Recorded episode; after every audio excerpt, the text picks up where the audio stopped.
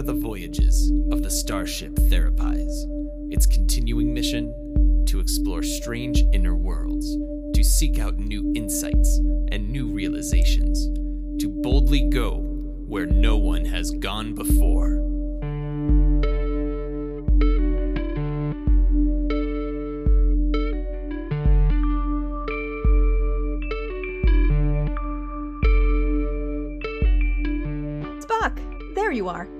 Just in time for trimming the old bridge Yule tree. Vampires. Uh, Gesundheit. Ready for tree decorating? Vampires.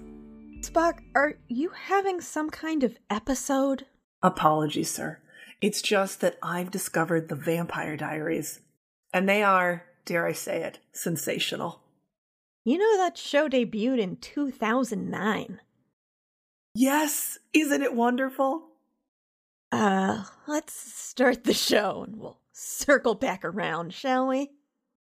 As long as we get to discuss vampires, color me excited. By which I mean a, a soft shade of gray. What? Vampires are dead. Their skin has a slight gray cast. Wow. You think you're educating me about vampires. All right. Hi, friends at home. I'm Justine Mastin, LMFT, Yogini, writer, captain of this particular ship. Welcome aboard. And I am Larisa Garski, LMFT, writer, researcher, Spockian first officer, and I'm really loving the Vampire Diaries. So surprising. Um, just a reminder to the listeners at home that just because we are therapists, that doesn't mean that we are your therapists. Unless, of course, we are your therapists. This podcast is for the purposes of education and humor and is not intended to replace seeing your own therapist.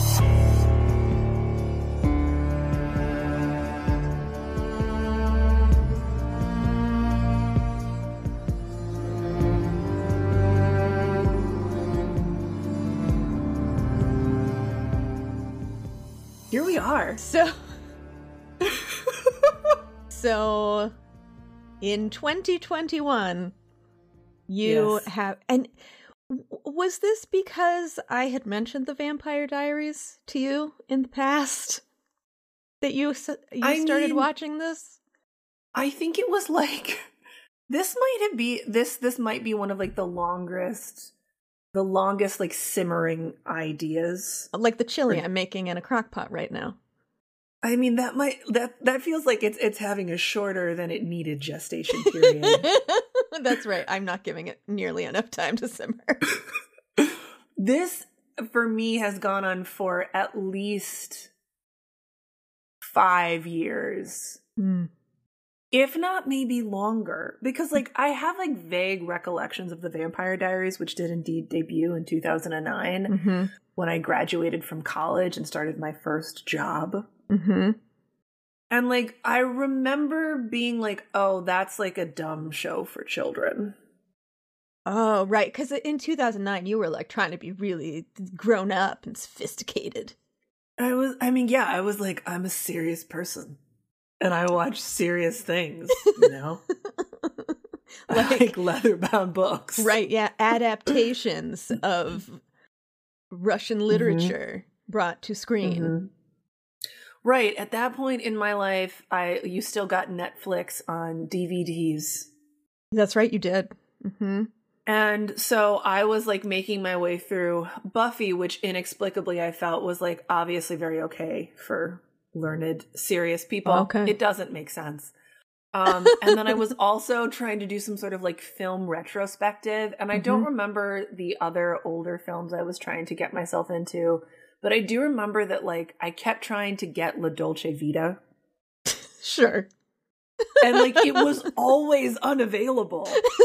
Because everyone was. I, I like I don't know what this was like. I legit tried for almost two years. Maybe they didn't even have it. No, they did. They kept telling me on the Netflix website that they had it. It was just someone else was had it out. They were viewing it, and I was supposedly next in line for two years. I wonder if it was the same person and like they just refused to buy their own copy of La Dolce Vita. right. But like, I think at that point you could like renew a bunch of times. So like, Mhm. I do wonder if it was just like I don't know some someone who really was a lover of Italian cinema and they were like, I can't let this go. And I also don't have a friend who could like burn a copy for me. Right. yeah, the technology was available. Mhm. But at any rate, like I remember, I like I heard of this show. I was like, this is not a show for a learned, smart person. No, like no. I'm into Italian cinema, and Buffy the Vampire Slayer. Um, but I'm And I not into Italian vampires. I know, which like it was so it was right there waiting for me, but clearly it was not my time to. Mhm. That was not the time for me and the Salvatore brothers. Yeah. And then, like throughout the years of our friendship, now Mhm. you have mentioned the Vampire Diaries, and each and every time that older part of me who Mhm. held that that memory of my initial reaction would Mhm. arise up, and I would. At that point, I was like, "Well, I'm not going to out loud to Justine because that would be rude." But like, I still don't think this show is for me. Mm-hmm. And then what happened? Then you brought it up again in the last month. And I think you had a migraine. I did, but also like before, like right before the migraine hit, I think I had started watching it. And part of it was that like the reel function on Instagram inexplicably kept sending me things about Caroline. Oh, okay, interesting. I wonder why. And so then 3 weeks ago, I mm. went hard on researching side characters. and after reading the wiki fandom page for Klaus and Caroline and doing a brief purview of the the the book series Mhm. Wikipedia page because I didn't want too many spoilers. I was like, you know, I think it's time to give this a try. I need a fun show. And I think I made my way through season 1 in like less than a week. oh, you were so fast. I mean, for for you, like I, For me, yes. you know, like I rewatched season one in uh, two or three days. Um, but but you, That's, that's speedy indeed. yeah, but you are not the binger that I am. No, no. If there was some sort of like award show or Olympic event, I think you you'd be a contender. Yeah. you'd be representing Team America. I can, yeah, I can really, I can binge with the best of them. Uh, right, and you're like able to retain it, whereas like after a certain point, my brain, it's like I don't know, it becomes a sea of colors. um, I I couldn't if if this was the first time I was watching the show, I couldn't tell you like Mm. what episode something had happened in if I was binging like that. But Sure. that is neither here nor there. Where we are No. is that you got into it and I got a flurry of delightful text messages. Yeah. hmm At really all hours of the day and night, yeah, which was fine with me. Uh which is great. Yes, which reminding me of things I ha- just had forgotten because I watched this when it aired. Right, back in 2009, almost 12 years ago. Yeah. Mhm, mhm. So when I said things to you like, Damon doesn't have very good hair, Mhm. you responded with like, I think, I think Ian's great. And I Mhm. was like, sure, but his hair right now, not so great. Yeah, and I had no recollection of what his hair looked like in 2009, clearly. Because when I Well, did my would you? rewatch, I was like, oh my god, what have they done to Damon's hair? Is this what It's we like- were doing in 2009? I don't remember. I do I do think that like part of it is that like his brother Stefan so like as an aside, the show's been on the air for a billion and one years. Spoilers abound. yeah, if, but- if you like me have not watched this or you if you like me like a month ago and you haven't watched the show watch it it's delightful if you like vampires Mhm. um otherwise just like you know know that you're going to be spoiled Right, and sit But back anyway. and enjoy the ride of us talking about vampires. And we're going to focus on season one, but. I am sure there will be some in smatterings yeah smatterings, like the mention of Klaus, who you would not have heard of Right. if you've only watched season one. you wouldn't and like you know right now i'm like at the beginning of season 4 Mm-hmm. and i have thoughts on klaus and they're not overwhelmingly flattering but you know what we're going to get there because dear listeners we're going to do a, a, a season by season retrospective so this this Yuletide season, you get the gift of the season one retrospective, and to kick off 2022, you'll get the gift of season two. You're Uh, welcome. Yeah, I think I, I think at some point we'll perhaps we do season one and then seasons like two, two, three, two, three, four. Like maybe not literally season by season. I don't know. I feel like definitely, especially season two, which I think is like amongst the stronger seasons that Mhm. I've watched so far. I think that merits its own episode. But like, sure, we can finalize the details. To go back and really finalize the point about the hair, Stefan's hair, and Stefan is Damon's brother. Stefan's hair is like impeccably coiffed. Mhm. Truly a thing of hair sculpture beauty. Yeah. And so I do wonder if like their idea initially was like, well, here's this beautiful hair sculpture and we Mhm. need to show the contrast. Sure. Yeah, I think that's exactly what they were doing. But they went way too far. Yeah. Ian didn't deserve what happened to Yeah. his hair. So, friends at home, for Mm-hmm. those of you who uh, have not watched it and are like, you know what, it's not, I, I don't have any interest in de- diving into that right now. Let me give you the briefest summary. Beautiful. There are two brothers. They are 17 and like 18, 19, 20, 21. We never quite know how old uh, No. Damon was when he was made vampire. The sense I get because like at different points through the show, they really try to play up his adultness Ad- and then olderness, play it down. yeah. hmm I so I think he's like 21ish. hmm Okay, so He's 21ish, seven, 17. Stefan is 17. um, they are hanging out in Mystic Falls, Virginia in 1864 when they meet this just beguiling young woman who turns out to be a vampire. yes. And she, long story short, she turns them, and they have been vampires since 1864. Fast forward to today, which was 2009. And they are back in Mystic Falls, Virginia, where they meet a woman who looks exactly like the beguiling young woman they fell in love with, who was a vampire. This is an excellent summary so far. Thank you. Thank you. Um, and then Stefan and this young woman named Elena become boyfriend girlfriend. There's an annoying bunch of episodes before she realizes that he's a vampire. But then once she does, Yeah. we get just a great human vampire love story. One of one of my personal favorite tropes. Um, and of course, now there is a love triangle that will Mhm. be introduced. And love triangles are one of those interesting things in art that, like, they're like a bad penny. they always find their way back into the zeitgeist. And 2009 was definitely one of those times where we were like, oh, we must have love triangles again. Hmm. We have the Salvatore brothers because that is Mhm. their last name. They are they are ostensibly of Italian immigrant stock. Their father's name is Giuseppe.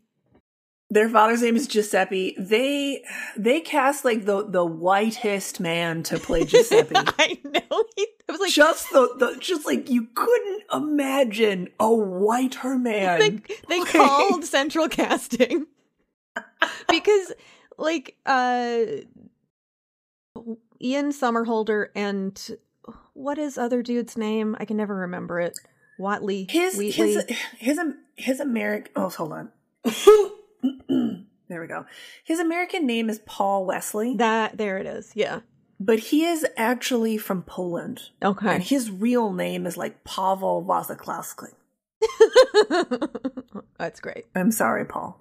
yeah I'm like very much parroting why he changed it for the stage. hmm Interestingly enough, his co-star Nina Dobrev, who plays Elena, Mhm. and the beguiling young woman from 1864, she is also from an Eastern European country. She is from Bulgaria. oh yeah and i mean her name doesn't end with dobrev that's just what what Her in, her original name was Nikolina Dobreva. ah yes ah which is a delightful name Um, it is. yeah. beautiful. But I mean, just such rich history for these people. And the dude who played Giuseppe, I didn't, I I didn't feel that deep history. No, listen, I'm sure that that actor has a deep history, perhaps dating all the way back to relatives on the Mayflower from England. and that's why it was just so it really tickled my funny bone right when like here he is playing Giuseppe Salvatore. and he's like, "We need, we need to stop the vampires." he's like, "We have to do it now." I'm like, "Oh, okay, Giuseppe." I also, and I guess like I'm glad they did this. Like, no one is, no one's attempting a sad Southern accent. No, I'm, I'm very glad we don't have faux accents of any kind. Mm-hmm. Um, yeah, I that is that is appreciated. Um, yeah, but I I am very curious. Like, I got your assortment of text messages with with your um with your notions such as yes. what is up mm-hmm. with damon's hair. But i'm very curious what what your experience of season one for the first time was. What was your emotional experience? Um i wish that now i wish that i had like kept my own vampire diary. Oh it would have like, been so meta. down. the starship right? diaries yes, the Starship Diaries.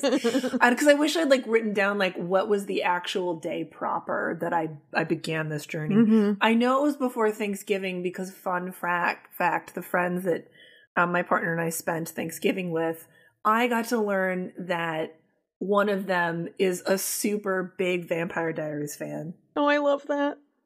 So at one point while we were waiting, like in between basting the turkey, we just like totally went ham on our thoughts and feelings about Vampire Diaries. And our respective partners were like, okay, we love people who lo- really love interesting things. Oh. Yeah. Which is the power of fandom to just like connect us in, in new and surprising ways. It is. Mm-hmm.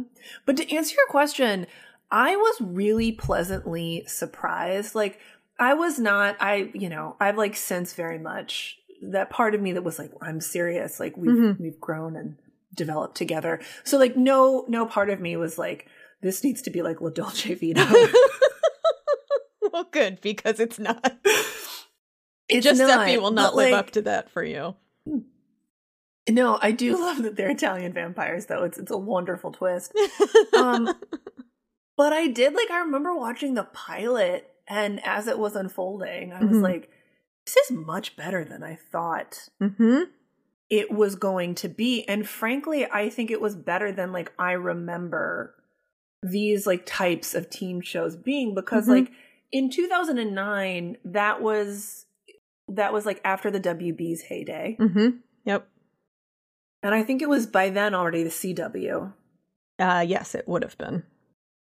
Which was like this weird it was a hybrid, which is also going to be very fitting when we start talking about like seasons three and four and hybrid vampire werewolves.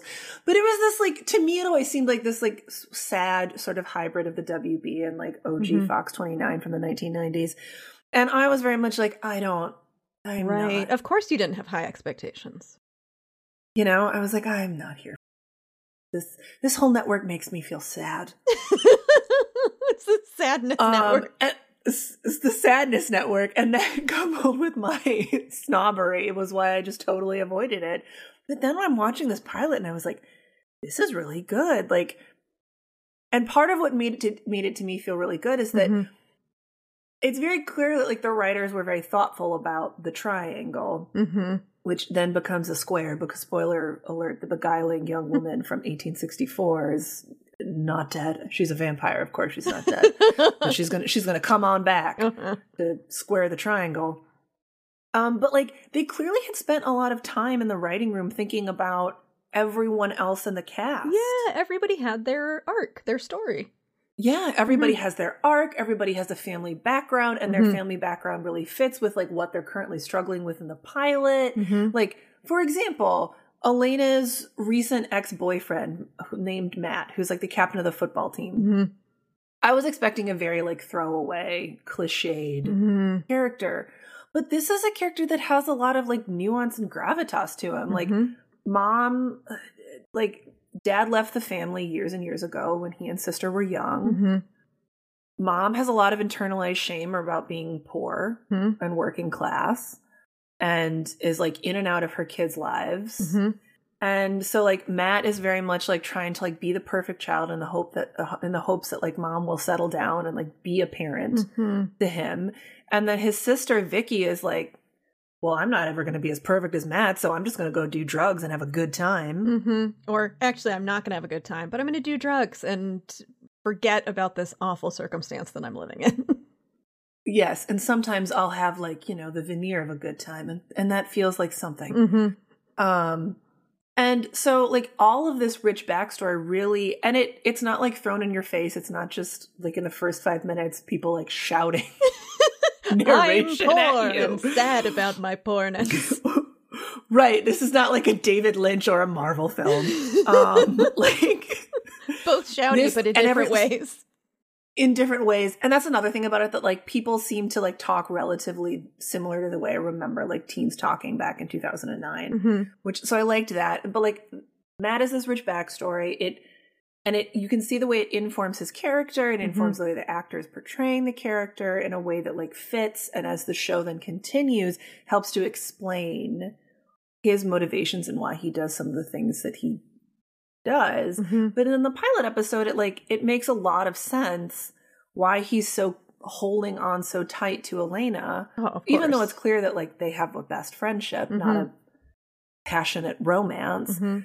But like he's holding on to her because they've known each other their whole lives, and and he needs some kind of stable family. hmm Yeah. Oh, right. It's like it's very intuitively Mhm. done. Because Yes, with like family systems in mind. right, which, you know, I don't know if that's whether they did that with awareness or whether these are just writers No. that have a good sense of like, yeah, of course this person would be desperate for his family of choice when his family of origin is such a disaster. Right. Right. Yeah, but all these writers, they really showed up for work every day. every day they showed up. You know? Yeah. And even, you know, every, it feels like everyone did, like costuming, hmm like, yeah, Oh. the whole works. Even Damon's hair, like, was it a great choice? No. No, No, no, no, no. No, but it did paint the contrast It did. to, to straight laced, collared shirted Stefan. We have black Yes. tee, leather jacketed Damon, who sure do. who is or was my ride or die. D- Delena, just I'm just gonna put it right out there. I was a Delena shipper. Like whoa. I mean, that that makes all the sense in the world. And I, that was like one of the early things I texted Yeah. you. I was like, I don't know about Damon. And you were like, how dare? you didn't write back how dare, but that was very much the vibe. And I was like, yeah, that makes a kind of sense. And then I, I do remember, I have this memory of like laying in my bed late at night while I was binge watching season Mhm. one, being like, introspectively thinking like what is it about Stefan that's doing it for me so then that's when i did a little googling and found out that you know like paul was once pavel Um, right. You were like, like, what is it I'm oh. attracted to? Oh, he is also Polish. Oh he's also polish. I'm like feeling this like this like to- this like kindredship with this. Right because i was like why am i so because when you said that i was like immediately defensive for him and i was like what is happening? Like he's he's not a world-class actor in season one. He gets better but like things are quite wooden. So i was like what's happening for me that i'm like how dare justine speak negatively of paul wesley? And i was like oh yeah he's polish i'm feeling Hmm. that like regional kinship Yeah. Well, and I don't think that I was negative about Paul Wesley, but what I did say was that Stefan never really did it for me. And what was interesting was so, friends at home, this is perhaps the first time I've done a rewatch of season one since I watched it. back in oh Yeah. I mean, it that's probably not true. I probably have done a rewatch in the intervening 12 years. I just don't remember when that was. Um, sure so this this is the first rewatch of season one I've done in many a year, and Mhm. you know I liked Stefan better this watch. wow Yeah, I got him. I felt like I got him more. Like the woodenness made more sense to me. Like it was Yeah. more of a choice than a Mhm. actor who didn't know what he was doing. Yes. You know, here's here's a guy who's lived amongst the squirrels re-entering society. You're going to be a little awkward. Yeah, yeah. And he's like, and I do, I really love his character arc of how you see that he has, he has a pretty intense reaction to human blood, you find out from, Oh yes. Mhm. And it, he has like so much so that it creates in him like an alter ego. Very much like the idea of vampirism and mm-hmm. blood and all of that. It's what is, what am I looking for here? It's like an allegory for drug addiction. Absolutely. Yeah. It's Absolutely. as I watched those episodes cuz mm. you can imagine that I when I originally watched this I was not yet a therapist. And now that I am a therapist, I was like you know, this is a common trope that there's something that causes an Mhm. addiction like response, but it was done Yeah. so well. yes. They do it really well with him. right because he does he- has clearly been in i'm using air quotes recovery Yes. for decades Mhm. when he due to circumstances beyond his control needs to feed on human blood in order to not die and Mhm. He just he's like i'm gonna be okay. This is gonna be fine. I'll eat detox myself. And then he can't. And then he starts hiding blood. And like there's an actual story there where Mhm. he's lying. And then when elena finds out he's extremely shame ridden and wants Right. to die. And it just Yeah. you know as a therapist slash drug counselor Mhm. that I think some folks on the writing team have had some family experiences or Yes. self experiences. Yes. hmm That was an that was another moment, like when they're when they're developing and showing that arc in Mhm. season one for him, that they eventually, I mean, they return to it. It gets very expanded, Mhm. but it felt so authentic hmm the way that they depict that and the way that he shame spirals, and also then when I've got to that Mhm. part of the season, I was like, oh, of course. Not only was he wooden because he was awkward because he, you know, he had been detoxing with the squirrels. Um, like he also was was white knuckling it so hard right. and doing everything he could do to just Mhm. like repress this side of himself hmm And not eat this nice girl that he likes. Right you know which is very hard and i thought they did a really love a, a lovely job which is interesting turn of phrase with what i'm about to say i thought they did a really lovely lovely job with damon because damon is i don't i don't know if anyone uses this term anymore but he's what i remember hearing when i was growing up something called a chipper I don't know what that where is. like it's i think it's very much a 1970s term.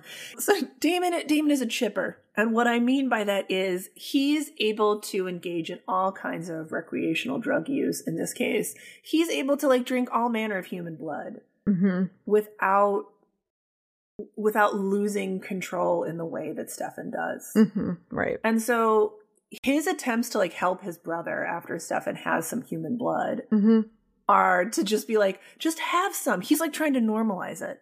He's like, you know, Right. this is part of what being a vampire is. We, you and I both had a tough time when we transitioned. We Mhm. didn't have anybody there to help us. Sure, we've killed some people. Well, you know, Me, many. a couple hundred.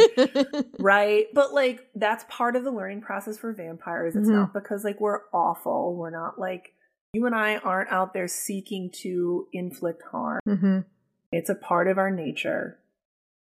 And like you're you're an aged vampire like me now, brother. You can have some human blood if you want to. Mhm. Have a blood bag that I stole from the hospital.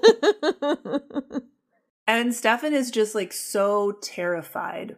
hmm And you just like see him sort of like shaking every time Damon Yeah. attempts to get him to drink more human blood. And then when you see his like total collapse when he almost does kill another human being, hmm it makes so much more sense because he's not like Damon. He's not in control. Right. And that's, I mean, that's the difference between folks who deal with addiction stuff and folks who don't. Um, Mm-hmm. is like, sure, some people can absolutely in imbibe drugs and alcohol and Mhm. not have that take over their lives. and and for some folks that is not possible for a variety of reasons and we i think we learned that uh that that was not that was not true for Stefan and we get to learn something so interesting about the dynamic between the mm-hmm. two brothers which is we're led to believe that you know the argument between the two brothers because they just they don't get along um, which yeah. would be an understatement um, but we're led to believe that this is because of katherine the woman from 1864 mm-hmm, the beguiling the beguiling miss katherine pierce like the the flowing tresses. Yeah such hair and dresses. Such hair. Tresses and excellent, dresses. Excellent, excellent wardrobe and wig departments. they should have hired whoever was doing the wigs and the extensions on Vampire Diaries, they should have hired for the Marvel films. Cause like Nina Dobrev definitely does did not and does not have the hair that Katherine has, but like it looks great. Mm-hmm. It does. It is. It is lovely, and I I appreciate also Nina's work in being two completely different characters and pulling that off really successfully. Like mm-hmm. Katherine, absolutely, Katherine is her own her own creature. Um, but mm-hmm. but what we learn when we go back in time, and th- again, friends, these are all spoilers, so decide if you want them or not. Um, right. That Stefan was the one who decided to become a vampire first. Hmm um, and sort of force Damon into it. Damon was ready. Damon yeah. wanted to die. And initially Stefan did too, but you know, he got the bloodlust. He did, right. And and and then, you know, he does he kill their dad, Giuseppe? Yes, he does. He does. But Giuseppe is not fully dead because he has one of his special Gilbert rings. oh, which I know friends at home you couldn't see me, one. but I did a a shoulder dance. Really? Yeah. That we find out about the special Gilbert rings after season one? No, that I I didn't know Giuseppe or I didn't remember Giuseppe didn't die. You are right. I have just verified in the ever useful uh, Vampire Diaries fandom wiki that Giuseppe did not have a very special ring, mm-hmm. and thus he was very he special. He was mundanely dead. He was not very special dead. yes, but Stefan has carried the shame of yeah, of accidentally killing dad. Well, and coercing his brother into becoming a vampire. Yes, yes, that's true. Mm-hmm. And you know, his brother is rightfully pretty pretty pissed about that. Yep. And the other thing that Damon's really pissed about is Katherine said she was only going to turn Damon she didn't. Oh, she wasn't right, going to turn Stefan. Right. And so he's he's mad that his beloved Katherine was taken away. He believes she died. She did not. Um and very few people actually really die forever in this show. Yeah, it's very supernaturally that way. Mm-hmm, mm-hmm. I know, which I appreciate, but then I also get very bitter about those few folks who just are capital D dead. Mm, right. Yeah, no, I know. And you, you texted me a few times. You were like, "Oh no, so and so died," and I was like, "I'm not gonna text back." And then, like a little while later, you'd be like, "Oh no, they're not dead." I was like, mm, "Okay." yes, I feel like I did that at least twice with Matt, the captain of the football team. I'm like, "Oh, I, I, get get used to Matt being around." He's yeah, no, he's in there for all eight seasons. so I've I've learned I've learned to love Matt. I never really learned to love Matt. I learned to like acknowledge and accept that Matt was here. Well, well, it'll be interesting to see how you feel about him this time around. Well, that's right. That's right because you know, the, some of the other stuff that really worked with worked for me with the Stefan thing mm-hmm. was I was like, I get it.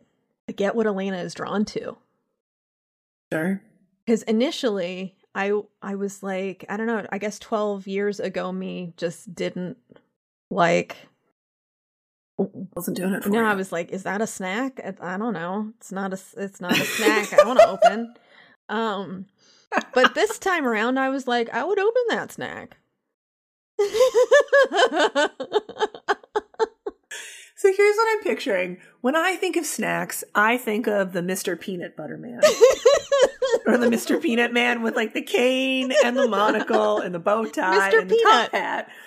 Mr. Peanut. And so as you were saying that, I was imagining you in 2009 being like, I don't want that snack. And now being like, I do want that snack. And as you were saying that, Mr. Peanut morphed into Stefan Salvatore, complete with the cane and the bow tie Mhm. and the top hat. Yeah. Okay. So thank Oh, you. I like it. Um, would I want that snack more than the Damon snack? No, I would not. If I could have both snacks, would I want No, both I see yes. Which brings me to something that initially I was like, this is a throwaway feeling that will go away. But in fact, this feeling has only intensified for me Mm-hmm. over time, over the very brief time that I've been watching the show, which is that, like, I really think that the three of them could have made this work. Right. Like, why didn't we just introduce polyamory? Like, I know, and when I initially said this to my partner, his point was like, yeah, but like, there's incest with the brothers, and you're never going to be able to cross that Mhm. sort of like, I don't know, chasm, boundary, pick a word. Taboo. um, taboo. Pick Mhm. a word that means forbidden or a symbol. It'll work. Um, but like again, the more the more episodes I watch, the more I'm like, well, arguably all once you transition from being a human into being a vampire, Mhm. all vampires are related Mm-hmm. because we find out that all vampires come from the original vampires, which Mhm. were a family. And so to a certain extent, they're all we're already doing some interesting I was gonna say interesting stuff with incest, and now I'm just gonna I'm gonna walk that back and Yeah. I'm gonna say Yeah, I'm gonna I'm gonna invite you to walk that back. Although, I mean, if if you get real intellectual about it and the human animal, Mhm. Yes. like we're all descended from some originator. Right. Well, and also if we really want to get very intellectual in the like the the myth Mm-hmm. subsection of the library here, Mhm. almost I shouldn't even say almost all the myths go back to an incestual square ironically enough it's it's always been the square. It's always been the square and here it is again the square of the vampire diaries and like the ancient mythic square was usually like mom dad son mm-hmm. sister Mm-hmm. and god god and goddess get into a fight and so goddess and son go off together and have some sort of creation of the world thing that happens Mm-hmm. Right. So so certainly not outside the realm of what is already out in the world. yes yes and so to bring it back around and hopefully you know make it as as as less creepy as we can um yeah i think the salvatore brothers and elena could have found a way to make this thruple work for them Yeah. I will because like it seems like especially like not now i'm getting into Mhm. other seasons and i don't want to get too far down this road but like she really does she convinces me that she loves both of them mm-hmm. and i i believe that i'm bought into it like absolutely she does she loves both of them and they very clearly both love her Mm-hmm. and they love each other Right. Well, and I mean, there are absolutely relationships where, like, not all, like, not necessarily a thruple, because thruple implies that they are all in love with one another. Like, it is Right.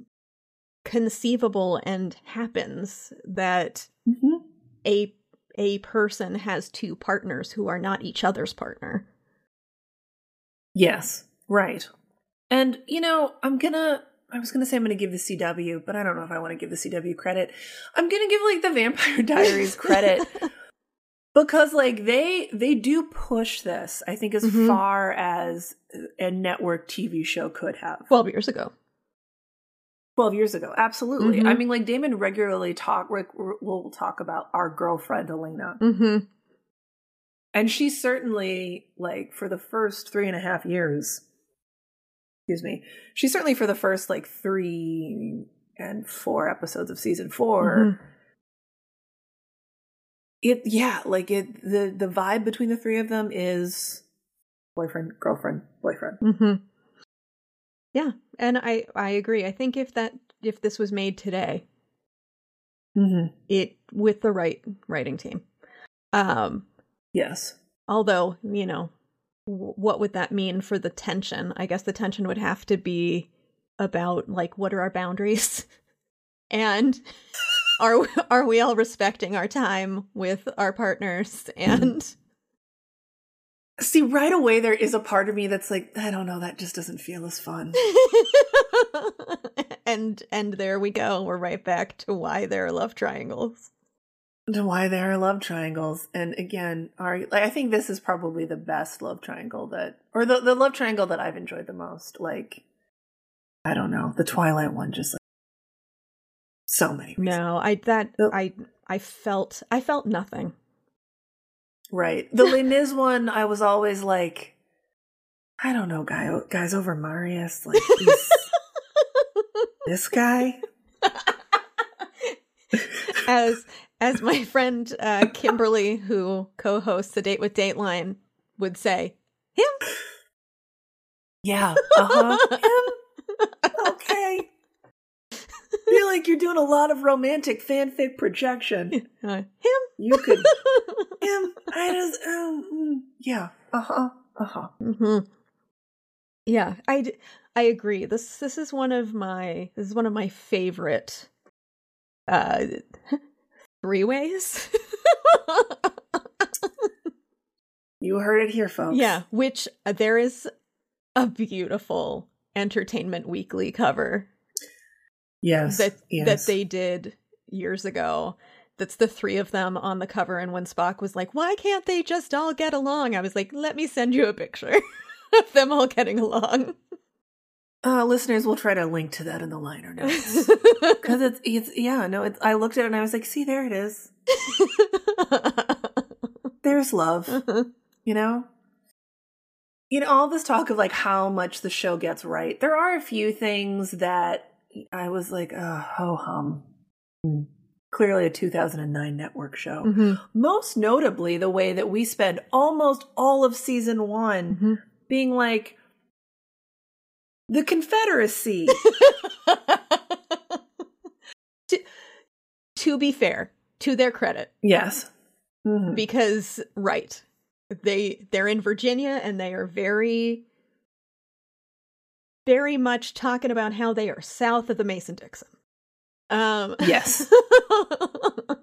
Well said. um I did appreciate I mean if you blink you miss it that Yes. um because Damon was in the Confederate army and he left because it was against his belief system. Yes, I did like that. Mhm. It is blink if you miss it. More than anything, what I like, what I read into it is, and like I, I maintain all the props I'm giving to their writers room, Mhm. but like, I also was like, I. It feels like they didn't have a lot of folks of color in that writing room Oh, I think that's probably accurate. because I just don't know if if in a functioning writer's room, if there was even one person of color, if we would have spent all of season one with just like a slight blip about this is why Damon left the Confederate Army. right. Otherwise, we're going to be hanging out in mansions and talking about the founders of the town. And Right. There's a lot of like founders mythology and I wanted I wanted some more like critique of the founders. And Mhm. like we get the subtext with like you know, being being angry and, and mean to those the, those vampires and persecuting those vampires, but Mhm. like I I just I just needed more. I needed Yeah. more. And I thought about that too with like with Bonnie hmm because Bonnie is is an excellent she's an excellent character hmm and I love that. I love the way they center her storyline hmm as a BIPOC character. I love the way that they incorporate witchcraft into it. Mhm. Her and her Grams. You know, obviously, I'm a white person, so like, there's a lot I don't know. Mhm. But like, that felt like an authentic portrayal between her and her Grams, and really honoring the importance of grandmothers Yeah. in Black culture and Mhm. Black society. All that was solid. And and and there's just Bonnie. Whole cast. Right, right. And I mean, I I can't remember if this is always the case, but I, it is very often that the witches on this show are people of color. Yes. So far, they have only been people of color. Yeah, and that may be true throughout, which, you know, you can. I think there are a couple different ways to read it. You know, you can Mhm. you can read it as, you know, the folks of color were, you know, in in the world first, and so you know the ancient magics would of course have passed down those lines. It could Mhm. also be some tropey magic brown people stuff. I don't Right. so, I mean, you could read it either way. I prefer to fanfic it that this is about, you know, an ancestral lineage that goes back hmm beyond white folks coming to the the Americas. Right. And and they do, you know, I'm going to have to go back and rewatch it when we talk about this because I think it's season 3 Mhm. where they go into the originals and like go into this like what was what was happening on the continent that we now call North America. Mhm. Um, but it does seem like part of what they are attempting to establish there w- was that there there were and there are a vibrant group Mhm. of black tribes. Mhm. Um, I don't. I'm I'm trying. I'm like pausing because I'm like, can I remember what AD that they were doing? I know, I can't. and that's But I'm with okay. you. Like I do prefer to Mhm. like fanfic it as like they're trying to like honor indigenous folks Mhm. and and and centralize that. But like that really would have worked better. Some more critical awareness evident in terms of like how we're depicting the founders, Mhm. how we are just like how we are depicting like our main cast, who we're casting in our main cast. Mhm. Talking more about engaging more directly with the Confederacy. Yeah, I I would And there's I'd a, agree. hmm there's a lot and like they do this a little bit more at like in later seasons, but like Mhm. there's a lot of like hoop skirts, aren't they fun? in season one. And I'm and every time I'm like, I don't know, they were pretty uncomfortable to walk in. corsets, handmaids. Uh-huh, uh-huh. Like not to mention that like really in like like romanticizing the antebellum South is highly problematic. yeah. Oh, I know that. Um, one of the the tomb vamps, Harper, is a Mm. black man who we we don't know his origin story, Oh. Yeah. but he yeah. he does a lot of he does a lot of Sir, Miss, and Ma'am, which just the the way that he does it feels a bit like perhaps Harper was made vampire during the segregated South. Yes, yes. Harper was one character where I was like, "Oh, yeah, this feels like a white person wrote this character." Mhm. right. Wow. Okay. And then there's like, you know, there's very like brutal stuff that happens to Harper, and he's a very short-lived character. And I was like, mm, not great. Yeah, not a good look. Not a good look. Not a good look. Pearl was I excited to see Pearl Mhm. and her daughter Anna? Absolutely. hmm It was a it was a nice and unexpected Asian representation. Absolutely. Mhm. Was it also problematic because it's like they're just Asian? no. I'm 500 years old. Where am I from? It doesn't matter. It My doesn't name is matter. Pearl, and you I'm pick. head of the vampires. I'm head of the vampires. I was like, okay, well, you know, we're we're making some moves in a in a solid direction, and then there's some other moves that are not so solid. yeah, it it's true. There there is a lot of positive shit happening here, and there was room for mm-hmm. growth. Yeah, you know, and isn't it nice that we can just hold space for all? hmm That's right. Because the Mm-hmm. you know this was a show about a girl who wanted to have sex with a couple of vampires, but it was so much more than that.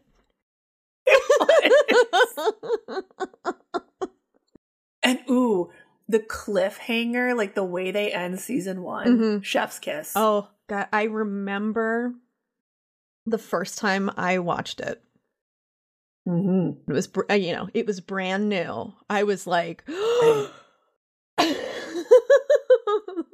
huh, uh huh. So good. Mm-hmm. Yep, so good. And when you rewatch it, you can totally tell that it's uh friends at home we're already spoiling you if you're this far in here's the right, big we might as spoiler well of just like go one, all the way. which Uh-huh. is that um, Katherine's back in town and she's pretending to be Elena, and we don't know Katherine's back in town, so we think this is Elena. But when you Mhm. rewatch because it, we already went to the tomb and she wasn't in there. right, right, um, and she didn't seem to have any interest in getting back together with Damon, and uh, why would she be here? But when you rewatch it, you can totally, you can totally tell it's Katherine. Mhm. You know, she's got that that darker curly hair and the, you know, that little look. the maniacal glint in her eye, uh-huh. Yeah, she's up to no good. and she goes and turns our dear sweet Caroline. Oh, that doesn't happen till season two. Well, I, that's true. She kills her, and None of that happens. in? None of that happens in season one. Really? hmm Because I thought it was that she's like give give them a message. That's the end of season one. Oh shit! Right? Did I not No? watch the final episode?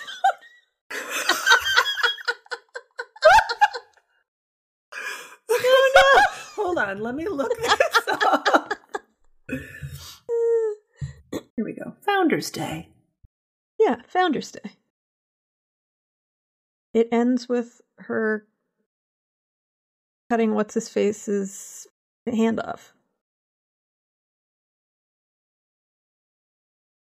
Oh. Sure, sure, sure. You're absolutely right. Okay. I take it all the way back, friends. um That must be like the opener of season 2. it must then. be the opener season two. Yeah. Okay, so um I was wrong. The both both the closer season 1 and the opener for season 2 are great.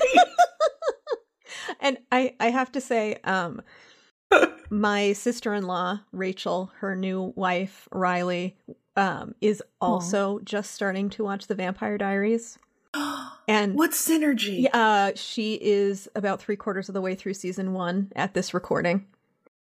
Okay. Because I mentioned that I I couldn't watch Mhm. Dateline on Friday night, which is sort of our ritual. Uh, It is. Oh, that was really sweet of you that you mhm. you put a pause on that. Thank you. For- thank, Well, I- the, thank you. I alerted them. I was like, listen, I'm Mhm. not going to be able to watch Dateline with you guys Friday night because I need to finish a season of Vampire Diaries. And Riley was like, What season of Vampire Diaries? and then I found out that uh, Riley has just started watching the show. And I am just super stoked to know who her favorite I, I already asked who her favorite character was and she's like i'm only halfway through season one i don't have one yet. I was like hmm. Mm, we watch shows differently, Riley, and that's okay. i know i was like i had a favorite character within three minutes. His name was david salvatore.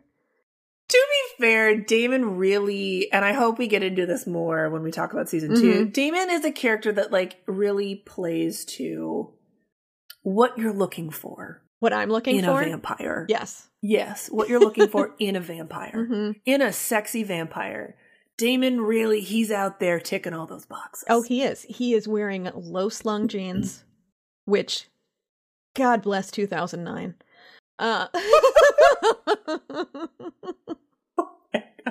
because you know you just you get the you get the full muscle look oh you know what i bet that's the other thing that i really like about stefan now rewatching Hmm. i'm much more aware of muscle tone Yes. and he has Yes. excellent muscle tone He does. He has excellent muscle tone. I would even I would dare say that in season 1, especially in the beginning, he Mhm. has better muscle tone than hmm than uh, Damon does. yeah no i mean he was clearly in the gym working on his Yeah. fitness He before this show Absolutely. because i was yeah. at- when I was watching it and he was shirtless, which happens pretty often. So, you know, incentive Mhm. to turn that on Like, if of course. you are a human who would like to see that. Um Mhm. I was like, I you know, that man works with a personal trainer. Yeah, absolutely. Also, and I don't think you can train for this. I think these are just genetics Mhm. and I guess like plastic surgery, but I don't get the vibe that that was the case for Paul. I Mhm. think this is just like the benefit of Polish genes. like the man has just like some excellent cheekbones.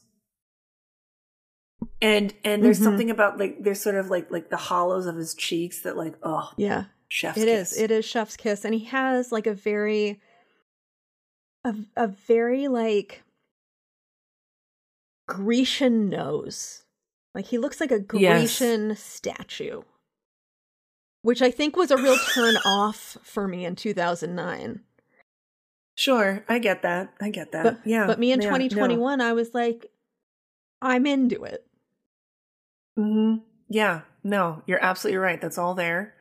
Um, now, for some reason, all I can think of is I'm thinking of. I think it was mm, my track record so far hasn't been so great, but I'm just going to go out there and say it. And you know, like Mhm. listeners, tweet me, let me know. um, I want to say it was episode three that Damon is doing his dance. oh yeah, the dance. like his shuffle dance and it just like clearly what they did was they shot him on the floor doing the shuffle dance Mhm. and then they shot then like they had him walk up some stairs and get out on the other side of the balcony Yeah. and do the shuffle dance and then he's like i don't know on the sofa or something doing Mhm. it but it is just no i it's there it's a very short list of actors and obviously ian Mhm. somerhalder is on this list like very few actors could sell that Oh yeah. in a combination of having it being like goofy, silly, sexy, fun. Mhm. And the response for the viewer, at least for this viewer, was like, I would I would shuffle dance with you that right. Because when I'm describing it, it's like that sounds kind of dumb, but it, watch him, friends. No, and he clearly gives no fucks. That's what I love. He's like, Yeah. he's not dancing Yes. for the pleasure of someone else watching him. He's dancing for the joy of dancing. And this is how he dances. to quote Robyn, he's out there dancing on his own. oh, yeah, just I love him and I also find Elena Nina Mhm. Dobrev to be very attractive. oh yes, she is gorgeous. Mhm. I do, and I do not. I use that word judiciously. She is gorgeous, and Nina is an excellent actor. Mhm. I had no idea because I've only seen her in her post Vampire Diaries career, which, like, Is meh. I don't want to be negative towards Nina. It's it, it, it hasn't been great though. No, it ha- it hasn't been great, but just I, you know, she has she's a very natural beauty, and then the mm-hmm. outfits that they put her in is just so my aesthetic, That's true. and so I was like, I am into everyone on this show. Let me be the fourth peg in this square. You were ready. You were like, Katherine, get out of the way. I'm here. Boom. Boom. Let's do this thing. I am 42 years old.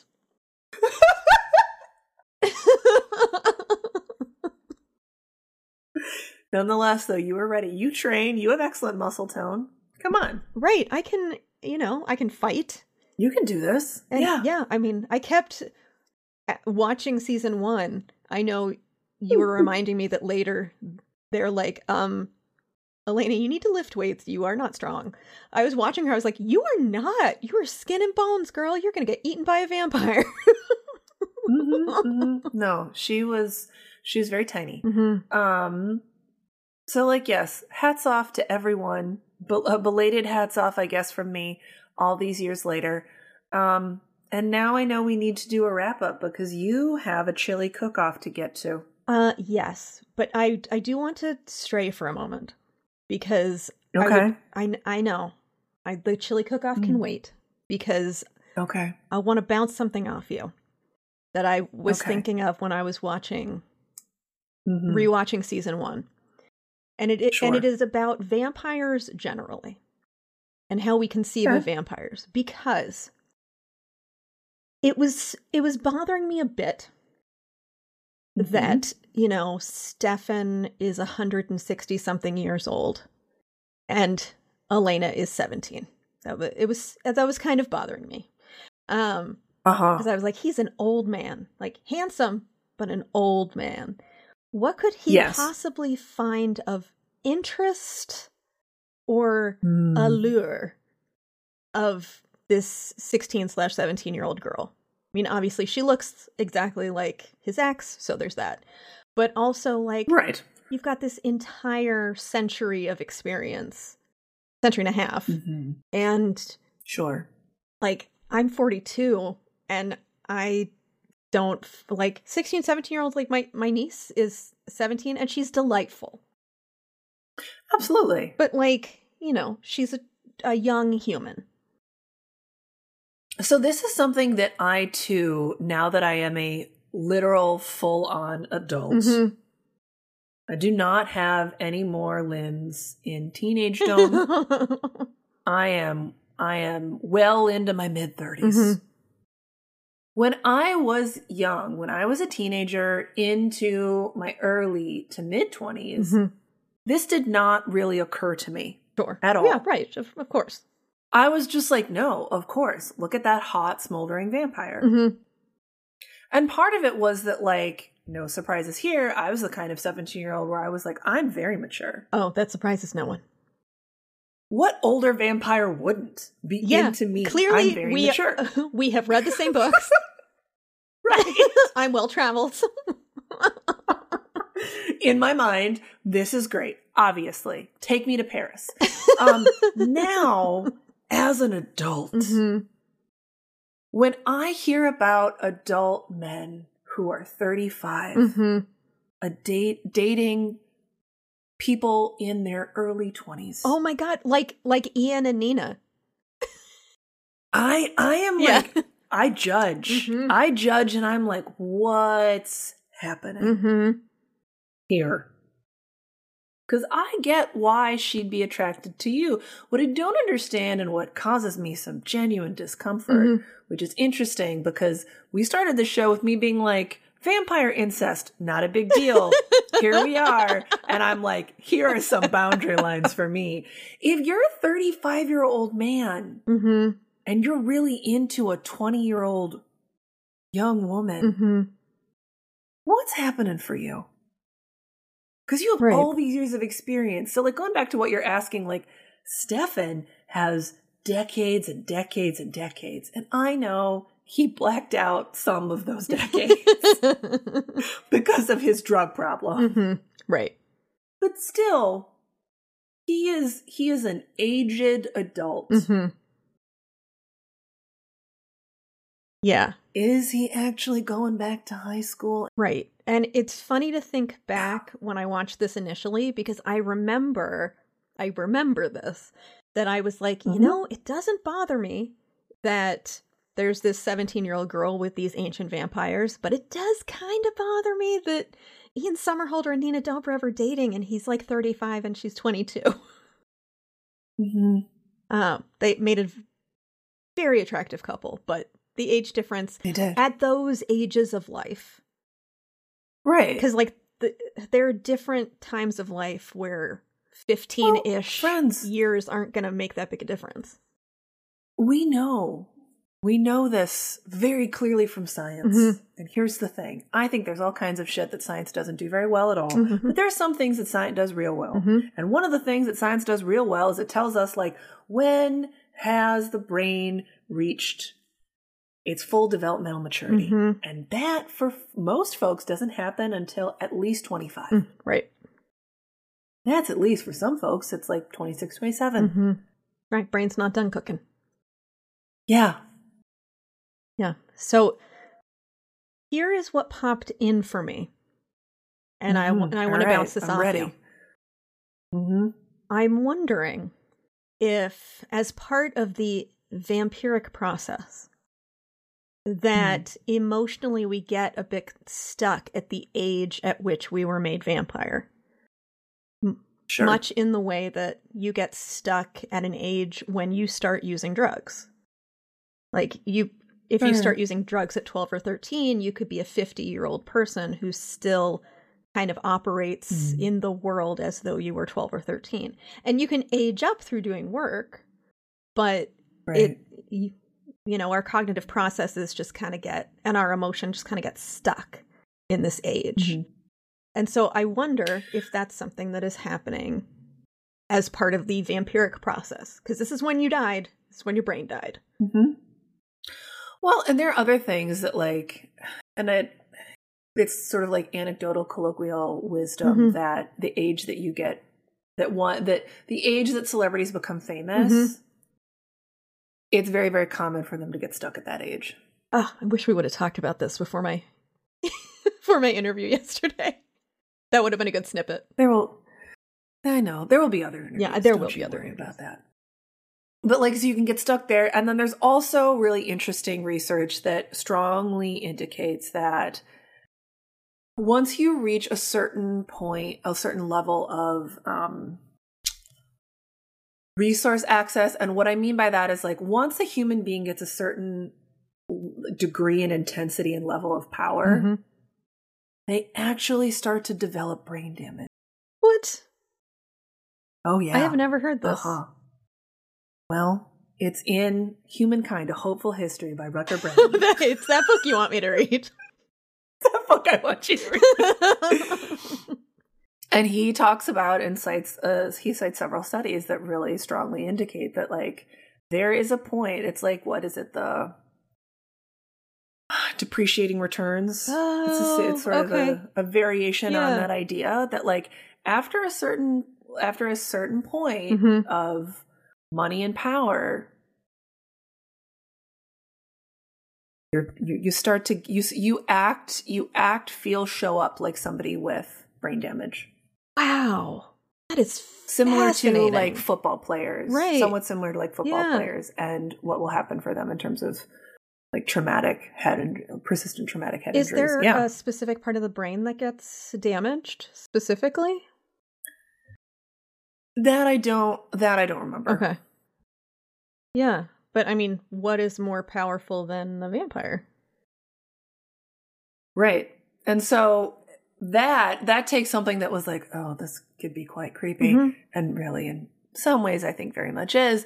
But like that I think can really help to explain Mhm. some of what we're seeing in terms of story. I think it's also worth noting, and we'll probably talk about this more in other episodes Mhm. featuring the Vampire Diaries, that vampires hold a very interesting place in narrative symbolism and mythology. Sure. Hmm And I do think some of the like one of the one of the things that I think humans are doing with vampires and attempting to sort of like understand and talk about and work through on an emotional level is pedophilia. Sure. Vampires opportunity to talk about so many different things. For real. Yeah, they make they make a Mm. great metaphor for Yes. hard topics and hard topics. You sure you took it all the way there? I did. I'm I'm I apologize. you said what you said. All right, let's get you going to your chili cook-off. and yes, friends, the captain actually is doing a chili cook-off. yep, with my It's with like my neighbors. 1955. hmm I've made Yeah. a vegan chili. It has not steeped in the crock pot nearly long enough for flavors to truly steep. I will Mellow not win the chili cook off, but I will go. I will hold my head high and present them with what I've made.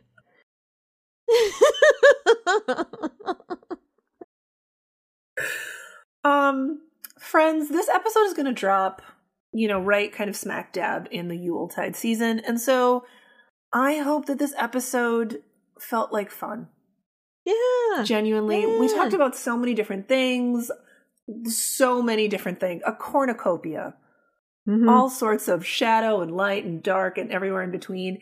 And I hope that you enjoyed it Mhm. because 2021 has continued um, the tradition laid out for it by 2016, 2017, 2018, 2019, and 2020 in being a year of challenges. Yeah.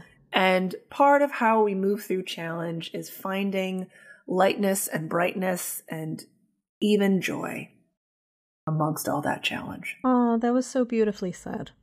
Um, yes, and I would I would invite you if you enjoy vampire programming or ridiculous but well written teen drama.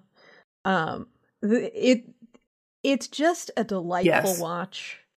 And if Mhm. you are feeling the sting of the darkness of winter, the long dark of Moria that is upon us, I think it's a very nice bright spot that is still dark enough that you don't feel like you're lying to yourself. You know, some of the, if you, Mhm. like me, have those parts of you that are like, this is a lie. We're just pretending to be happy. We're poppy and macheing over the reality. right. I'm like, but look, We certainly have those parts. they're in. They're in Mystic Falls, Virginia. It's raining. It's dark there. I mean, let's not forget the show starts after Elena and her little baby brother Jeremy, Mhm. who I think arguably looks older than her. But like, I digress. Um, after their parents have both died, yeah. Yeah, it's their car crashed over the Wickery Bridge. Yeah, you like how we just uh talked right past that? We didn't even we didn't even dive into that or the fact that this is all about legacy burdens. Yeah, we'll talk about that later. Okay. Pe- this is it's people don't. no, need people that don't right need that right now. They have enough of their own. Yeah. You know, and the reality of it, I can't. This is like very out of character for me. I'm like, we'll save the legacy burden for another day. don't, don't worry. We'll talk about that dark stuff later. Pass the popcorn. uh, but for now, friends, we we we appreciate you, and uh, I'll take us out. We may be at the helm of this ship, but we know who really keeps us running. Thank you to Ensign Kyle Rebar, who composed our theme song. Thank you to Lieutenant Katherine Mandy Cat Duthie, who designed our beautiful cover art.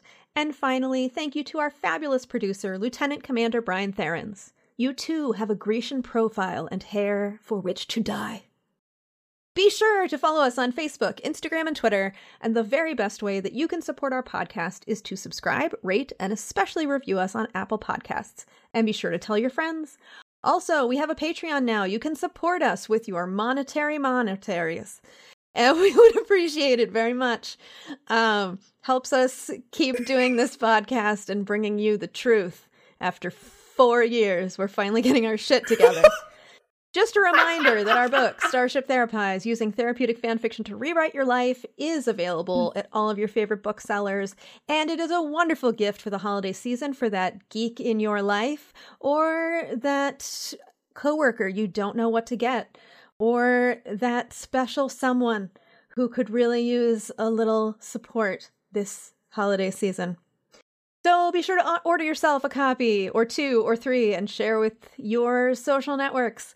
And as always, friends, Live long and prosper. prosper.